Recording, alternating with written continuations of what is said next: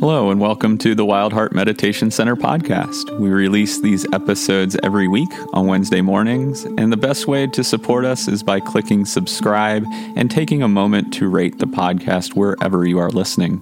If you'd like to support our efforts to keep the nonprofit Meditation Center open in Nashville, you can donate via Venmo by sending your donation to at Wild Heart Nashville, or you can make a donation through our website, wild heart meditation center dot org, by clicking the Donate tab.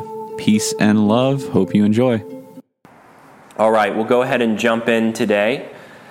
Uh, for the next thirty-two weeks, Rachel and I will be breaking down the Buddha's core teachings on the Four Noble Truths and the Eightfold Path.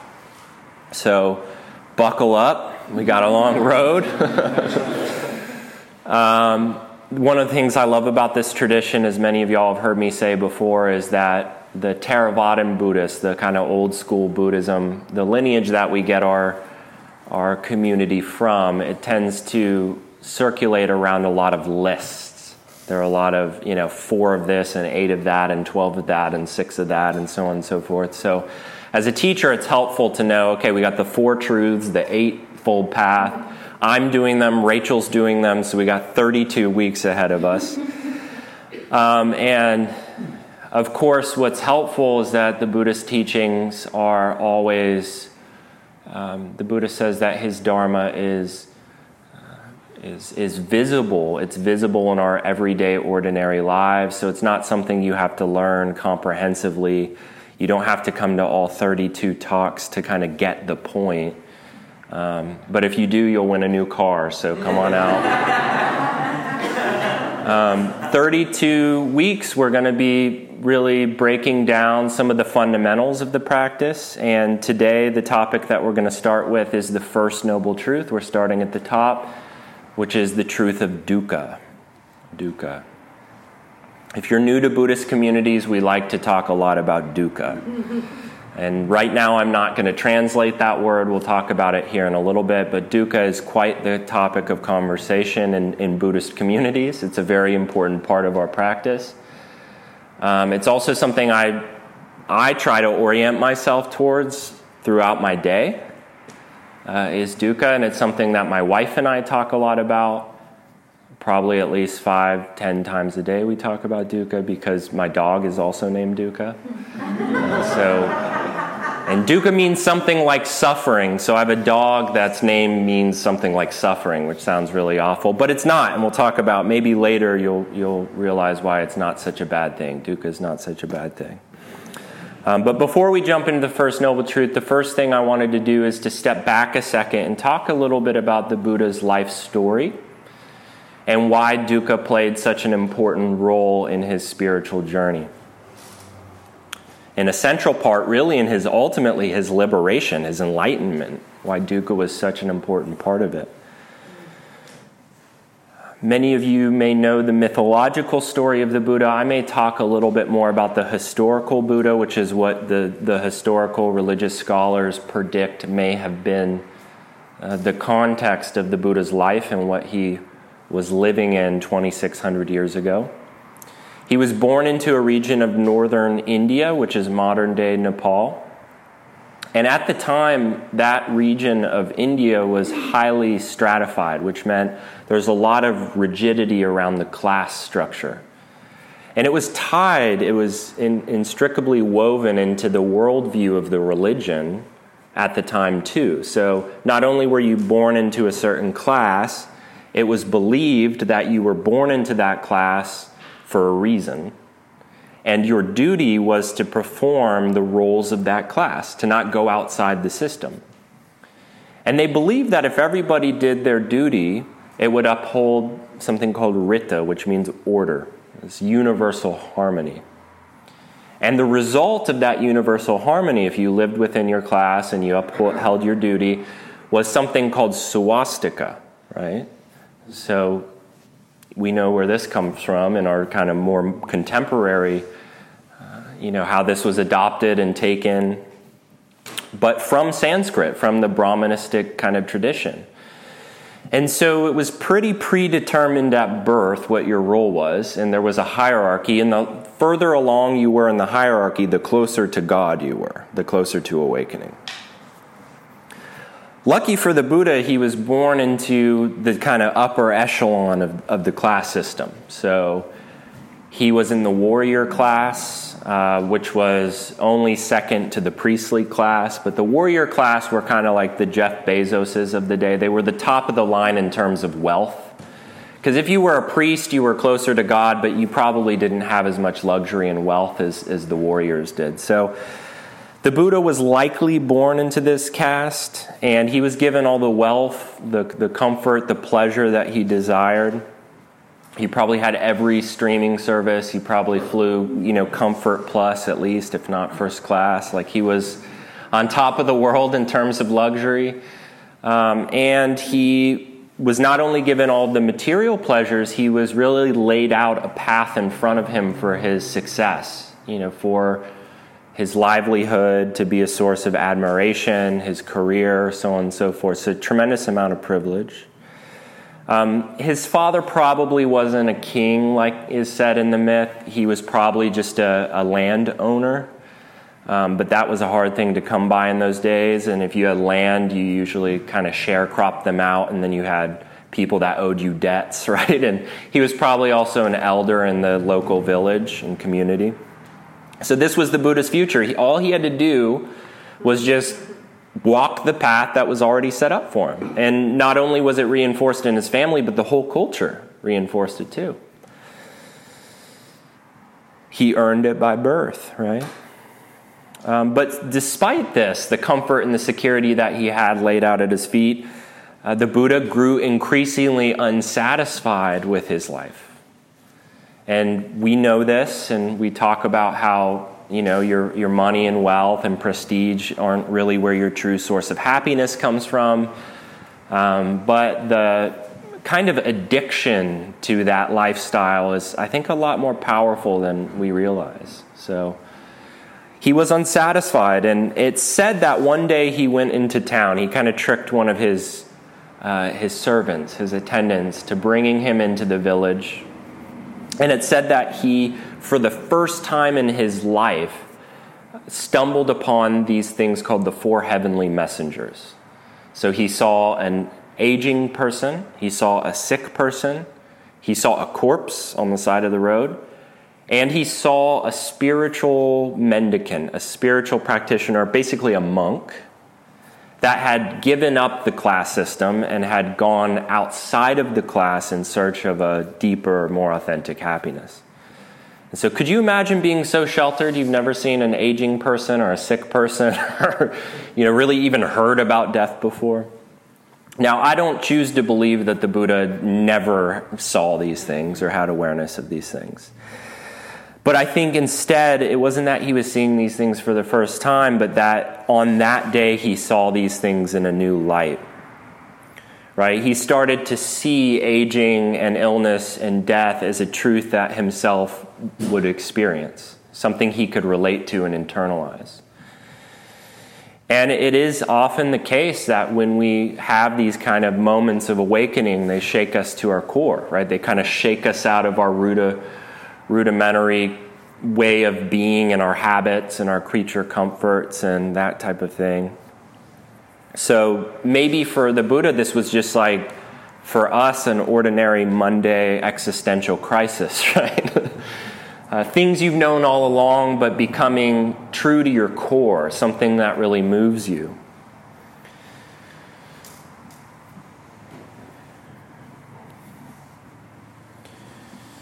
And what did the four heavenly messengers give him or remind him of on that day? I think what they reminded him of is the precarious nature of life, how fragile and vulnerable life can be. You know, and how if he was so unsatisfied and unhappy with things as they were, was he willing to just set aside that fact and keep going with life, even though he was so unhappy? Or did he have to try to find maybe a, a way to live more meaningfully with a deeper, genuine happiness, a happiness that's not born out of worldly material and, and status and power,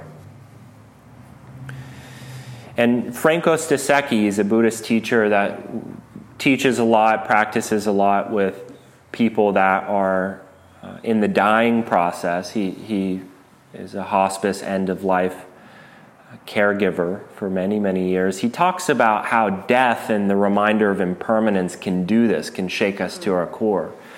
And he says, death is not waiting for us at the end of a long road. Death is always with us, in the marrow of every passing moment.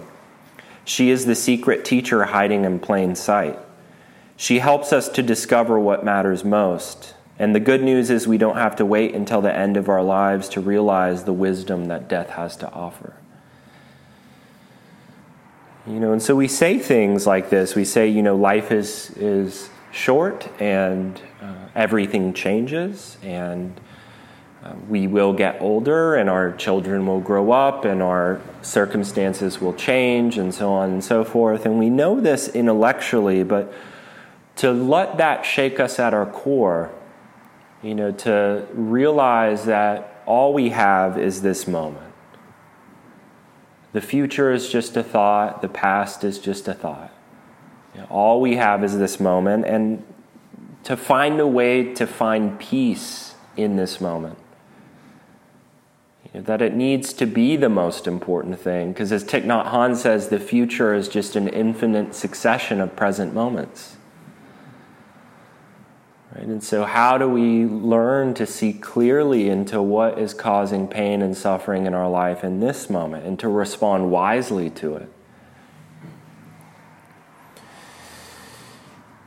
Another reason why I believe that this wasn't an experience that the Buddha had, that he had never seen an aging person or a sick person or a dead person, is because he himself says it. He actually talks about his internal experience of what happened on that day. He said, I will tell of how I experienced Samvega. And Samvega is this Pali Sanskrit word that means spiritual urgency, this urgency to seek the spiritual life. He said, I'll tell you of how I experienced Samvega, seeing people floundering like fish in small puddles, competing with one another. As I saw this, fear came into me. The world was entirely without substance. All the directions were knocked out of line. Wanting a haven for myself, I saw nothing in the material world that wasn't already laid claim to.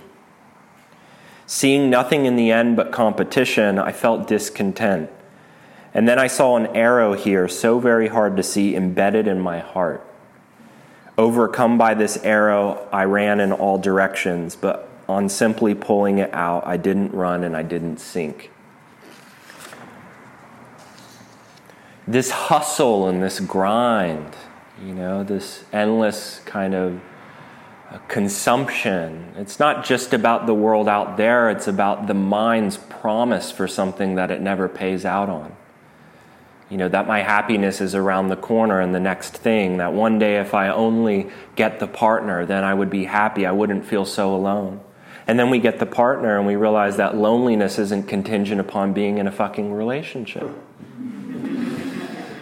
Sometimes we realize that the conditions can't, we can't get them to a place where they're ultimately satisfying. There's nothing wrong with these things in the world. There's nothing wrong with worldly things, but they don't provide our ultimate happiness.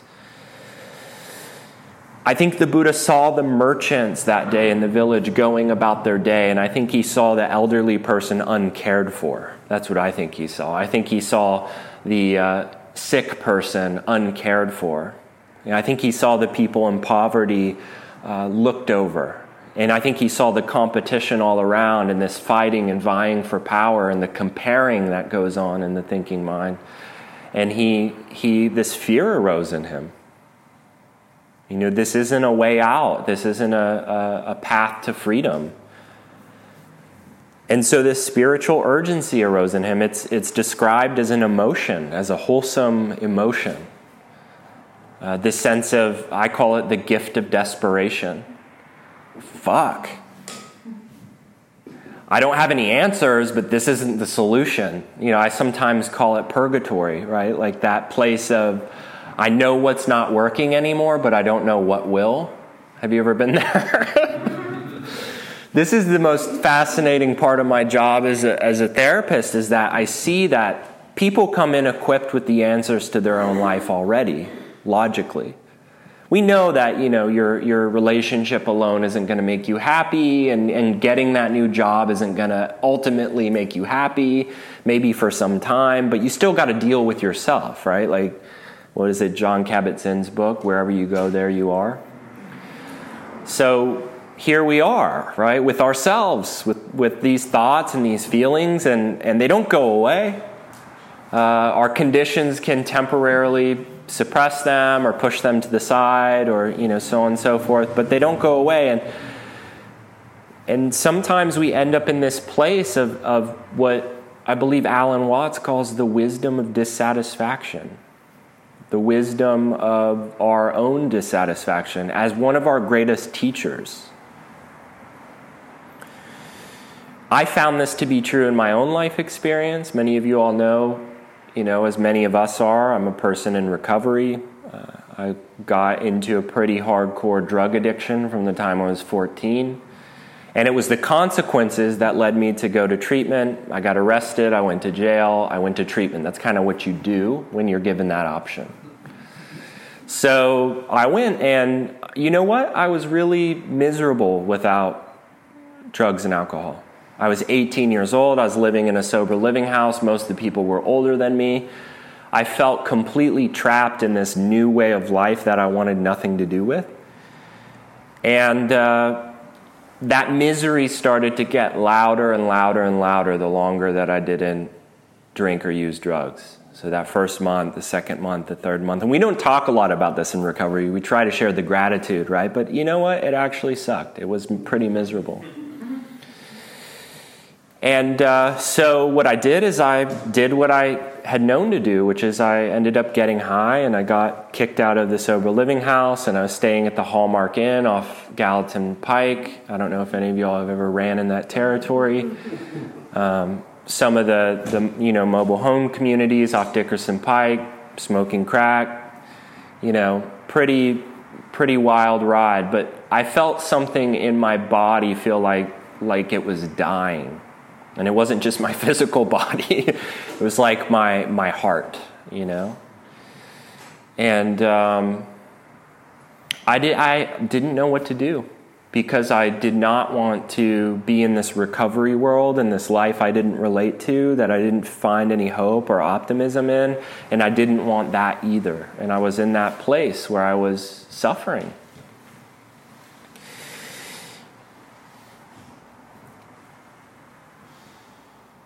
And I thought, okay, if I could just stop perpetuating my suffering, right? There, the Ajahn Chah, one of my favorite teachers, meditation teachers, he said that there are two types of suffering when you get to this point.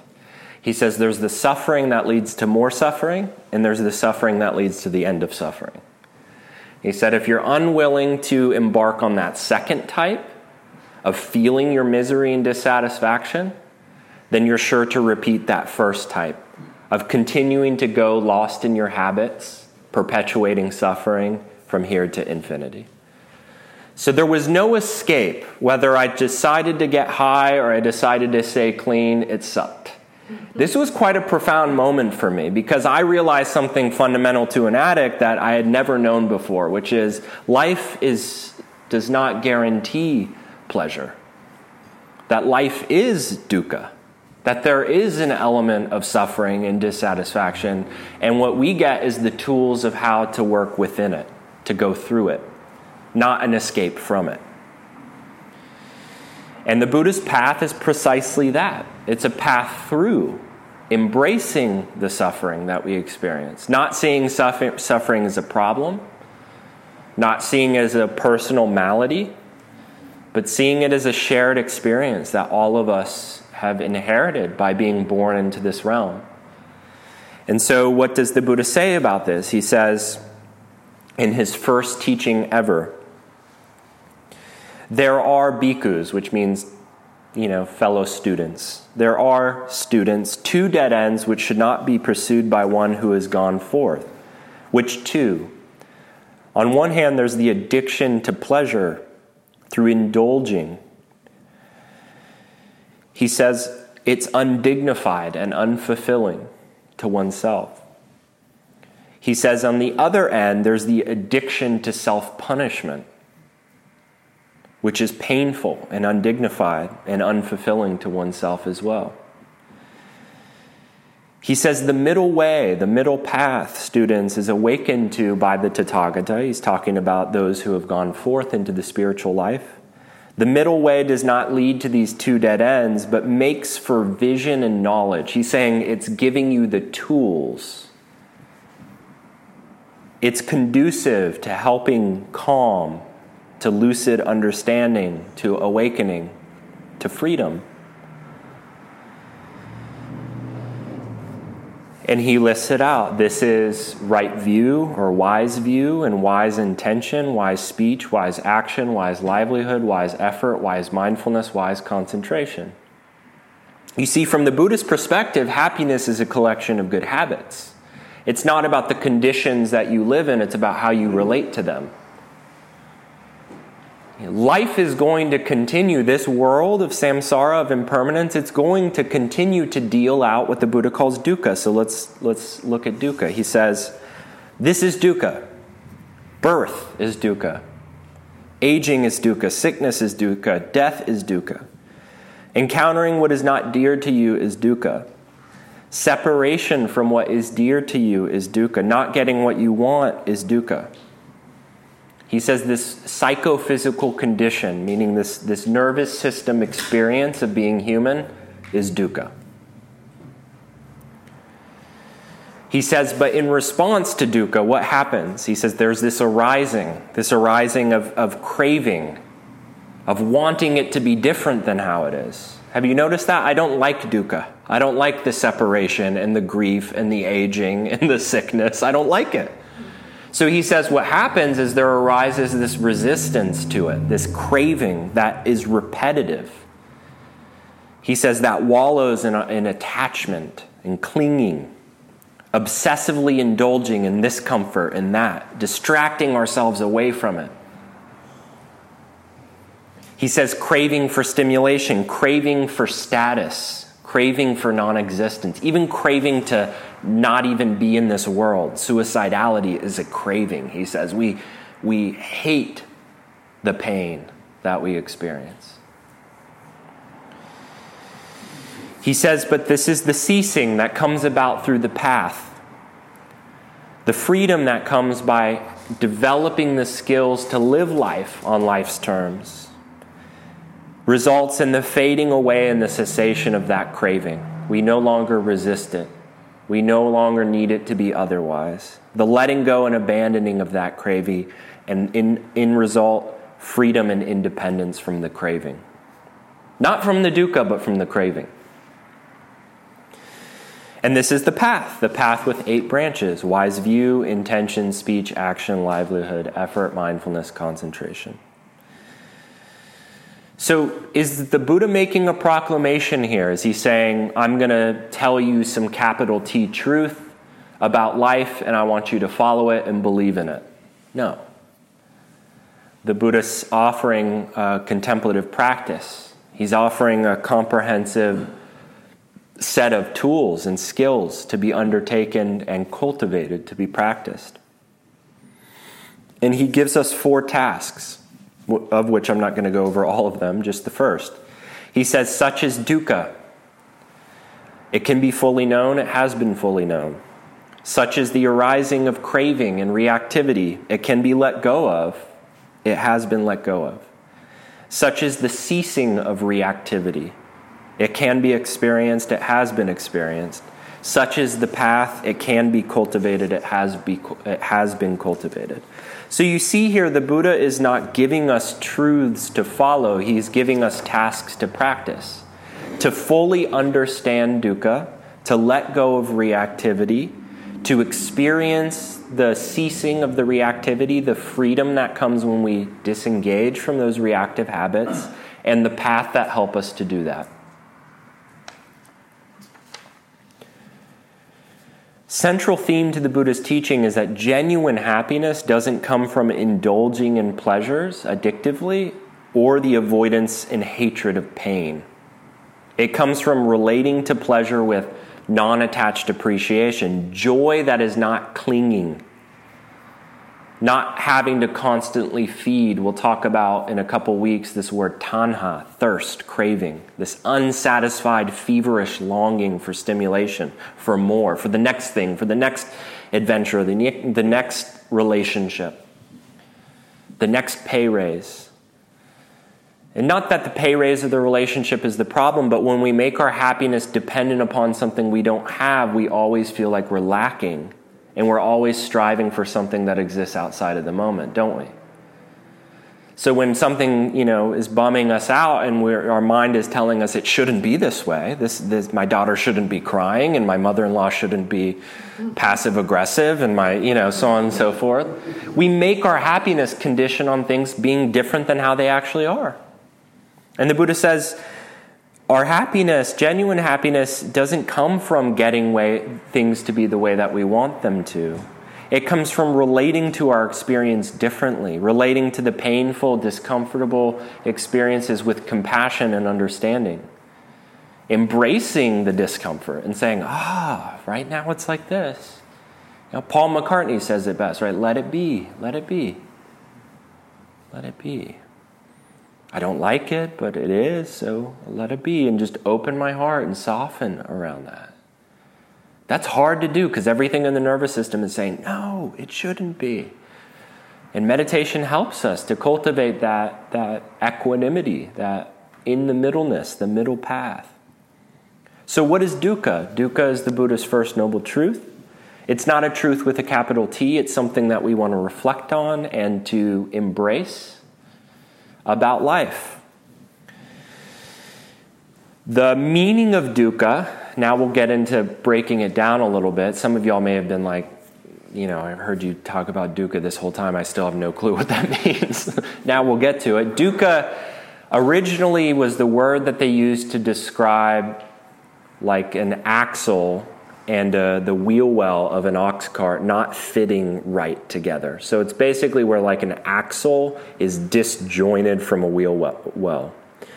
So I always say it's like the the you know shopping cart at the grocery store with the dead wheel. The Buddha's saying, have you noticed that life is kind of like be like that sometimes? You know. You're just trying to like kind of get through, and you're just dragging a wheel, and it and it it's uncomfortable. It's it's stressful. That's my favorite definition of dukkha. Dukkha dukkha just means kind of stressful. But the stressfulness of life, in my opinion, the way that the Buddha teaches, he's saying it's not a problem, but that's just how it is. That is how life is. And. Um, And sometimes I like to define dukkha as just vulnerability, that there's not any uh, ultimate control around how life shows up day to day. Right? And so you're driving to work and you get the flat tire and you're like, oh, you're like pissed off to have this amazing thing that's been driving you around without getting a flat tire for all these years. And you get the flat tire and it feels like an interruption, right? That dukkha, just like, yeah, I didn't know I was going to get that when I woke up this morning. I couldn't have p- planned or prepared that. Another way to describe this is in, in Tibetan communities, they sometimes talk about, and the Buddha actually talks about this in the oldest literature too, of the groundless ground.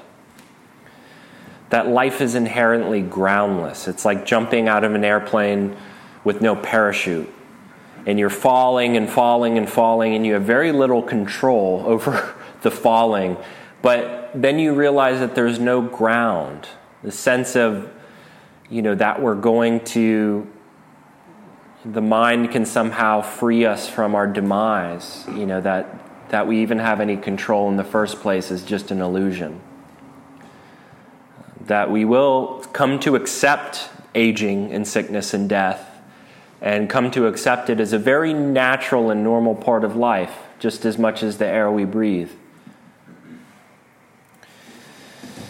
So how do we come to accept that? Well, the task here is to fully know it, to understand it, to make it a part of your spiritual practice. There's one layer of dukkha that in Pali Sanskrit is referred to as dukkha dukkha. I love the dukkha dukkha. The dukkha dukkha is the unavoidable, inarguable dukkha. This is just like the shitty shit that you're born into, right? So sometimes I've heard Christina Feldman, a Buddhist teacher, refer to these as the inarguables, which I love. I love that term. So the physical body is a realm of discomfort. It's inarguable. It ages, it becomes ill, it will pass away.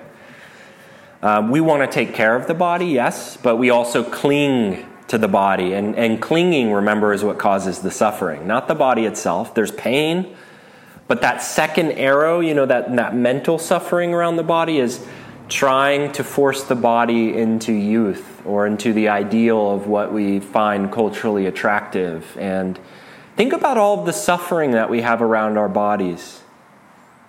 You know, the anorexia, the orthorexia, the compulsive, um, you know, cycles of, of trying to fit and form ourselves into a box. And uh, how isolating and ostracizing it can be if you feel like you're in a body that exists outside of that box.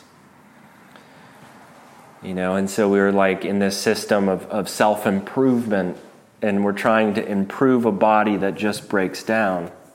So you want to take care of the body, yeah, but to cling to youth, right? To cling to a level of a, a, attraction that uh, is an illusion, that is perpetuated. You know, it's not a. It's on the relative level not an illusion. I get it. It's a very real pressure, but it's one that has a lot of suffering in it, doesn't it? So this is the dukkha dukkha, is that we all have a body that has physical limitations. You know, some of us have chronic terminal illnesses. Um, some of us, all of us, actually, will experience grief and loss. We're not able to escape this objective level of reality, of birth, aging, sickness, death. But what the Buddha is saying is you can escape the denial and resistance of it.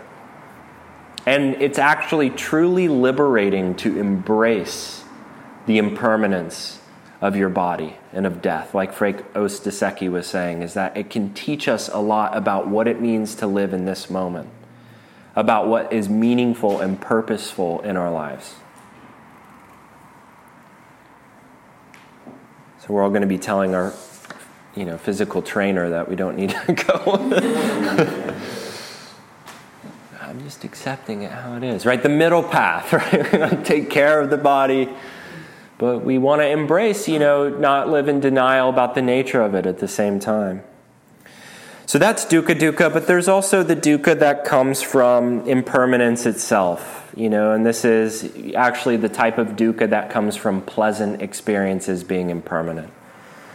So the Buddha says that there's this particular flavor of dukkha that, you know, you eat the bowl of ice cream and the ice cream disappears. You know, you go on the vacation and the vacation ends. You know, the beginning phase, the honeymoon phase of the relationship changes. And we can't always stay in that initial moment of pleasure. I call it the Sunday dukkha, right? Which I've talked about a lot. That feeling on Sunday before you have to go back to work, or when you're a kid, you have to go to school, and you can't enjoy the moment because you know it's going to end. So you cling to it, and you try to do everything in one day, and then you're so overwhelmed you don't do anything, and then you feel like shit, and then it's Monday again, and then you're locked in that psychological cycle. I noticed this Sunday dukkha a lot once I had a kid. It's like, my time, my precious time. You know, where am I going to get my time for me and my time? And then I would get time for me and I, I wouldn't know what to do. Because I was trapped in this psychological cycle of, of clinging to freedom rather than embracing that my life is different now. How do I find freedom in sharing my time? Right? And and actually, when I embrace it, it's far more enjoyable than having my own time. Far more enjoyable. But still to this day, it's a hard shift. So this is what's called viparinama dukkha, which means the, the anxiety of trying to hold on to things that are constantly changing. You ever notice that? The last, but not the least, probably the thing that our practice helps us with the most is what we oftentimes refer to as the second arrow, which is the mental suffering, the mental story that the mind creates on top of usually already difficult situations. So let me just say some simple examples about this first, some things that I've found the Buddha didn't teach but are helpful for me, which is we, we tend to struggle with taking our suffering to be a personal experience, like it's something that's happening to us. And we oftentimes kind of tend to judge our progress and how we're doing based upon how we're feeling a lot of the times. And your feelings aren't a good indication of how you're doing. You know, so you feel depressed, and then comes the narrative of, of the person that's depressed, right? I feel unworthy, and then comes the narrative of the person that's unworthy. And I call it the lawyer mind. The mind tends to gather evidence that backs up your emotions, and while your emotions are okay, they don't tell the truth most of the time.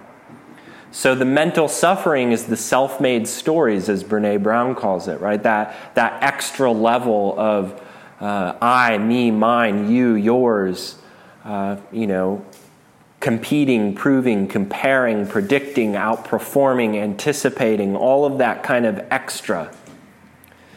In Buddhism, we call this the second arrow, because if life wasn't already hard enough, we start to construct an identity around our pain and make it personal. And you know what happens when we do that is we separate ourselves from the reality that we all share in the pain. And I'm a big fan of, you know, of of one of the biggest um, epidemics I've kind of seen in our, our culture, especially in the West, something that's made people like Brené Brown very popular, is shame.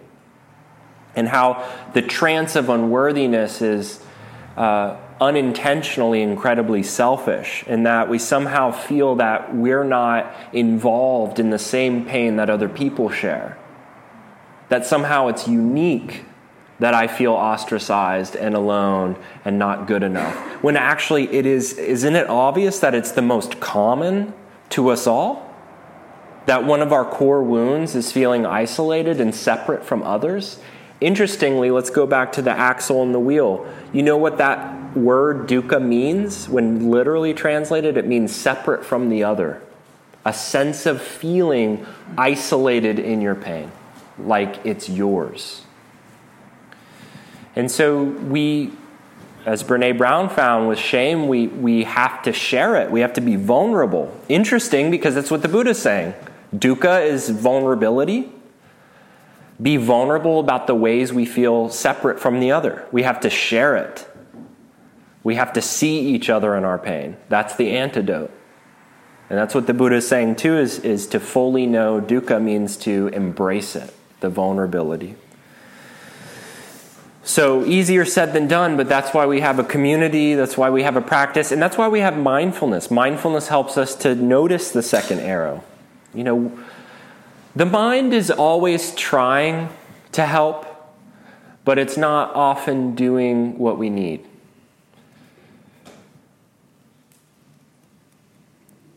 So we want to allow these experiences of suffering to be our teacher. And first and foremost, what's important to say is that I feel like when teaching this truth of, of life is stressful, life is vulnerable, life is fragile, life is insecure, life is not within your control, when the Buddha is teaching this, he's seeking to normalize it and validate it. He's trying to tell us there's nothing wrong with you if you're having a hard time. And it's important that you remember that. If you're struggling, there's nothing wrong with you, and there's nothing uniquely you about your struggle. You know, we need not to force ourselves into a place of isolation where we feel we're beyond help.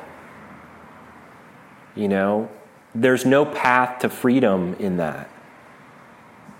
This is someone that has experienced chronic, you know, very intense, severe depression at points in my life.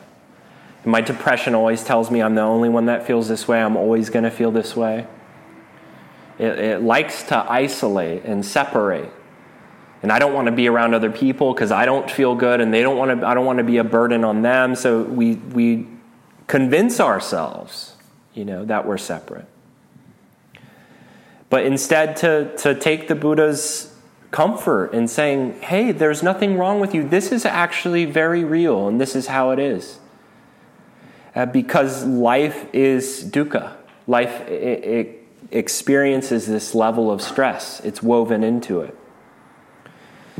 And he says that what we need to do is to be honest about the ways we suffer. This is the word dukkha perinya, which is the task. Perinya means something like to understand or to know, but it also means something like to be honest about the ways that we suffer. Mister Rogers says, anything that's human is mentionable, and anything that is mentionable can become more manageable. When we talk about our feelings, they become less overwhelming and less upsetting. People that have an ability to speak the Dharma to kids are always the best teachers. Anything that is human is mentionable. Anything that is mentionable can become more manageable. Interesting. That's the heart of what the Buddha's saying here. Yeah. So can we mention it to ourselves when we struggle? Can we say, this is really fucking hard for me? And then, and then here's the practice. May I open to this pain?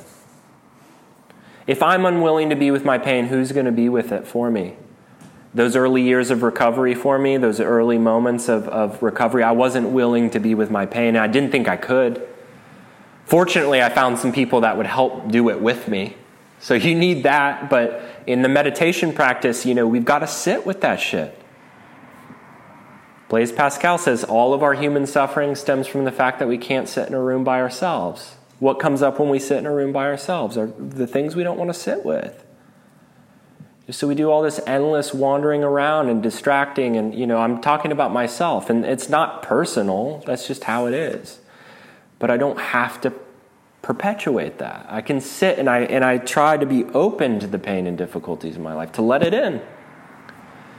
And over time, you build your capacity to be with pain. The second, you know, phrase I use in the compassion practice is, may I be open to the pain and difficulties in my life, and then may I care for the pain and difficulties in my life. And the third phrase I use is, may I know that caring is enough. It's not here to fix. My my teacher Dave used to tell me, Andrew, you can't outsmart suffering. The Buddha's not teaching you a way to stop suffering. He's taught teaching you a way through your suffering, and to help alleviate the unnecessary suffering, right? I just want to close with this uh, quote by Jeff Brown. And th- this, these are his wonderful words on how we can't bypass the struggle, right? You've got to go through it, not around it. He says, it's not about letting it go. It's about letting it in. It's about letting it in deep. It's about letting it through. It's about being true to your feelings and about giving your experiences the attention they deserve. And that may take a moment, or it may take years. The trick is not to shame your need to hold on to what has yet to be resolved. Let it go is the mantra of the self-avoidant, feigning resolution because they lack the courage or the preparedness to face their feelings. Let's not play that game. Let's let things in and through until they're fully ready and truly ready to shift. Let's let it grow into the transformation at its own heart. We write our story by fully living it, not by letting it go before its time. It takes what it takes to go through our struggle. We can't rush it. There's no way around it. It's an unsolvable math problem. And this is the thing that the Buddha teaches us and reminds us of time and time again. If you're suffering, it's not your fault. Try not to pile on the extra, but let it have its time. Let your grief have its time. Let the pain have its time. Let it through you. Don't try to let it go before it's ready to be resolved. So we open our hearts and we sit with compassion. May I be open. May I care, and may I know that caring is enough. Sometimes it's all we can do. What a relief, too. I don't have to suffer perfectly. So those are some of my thoughts on dukkha.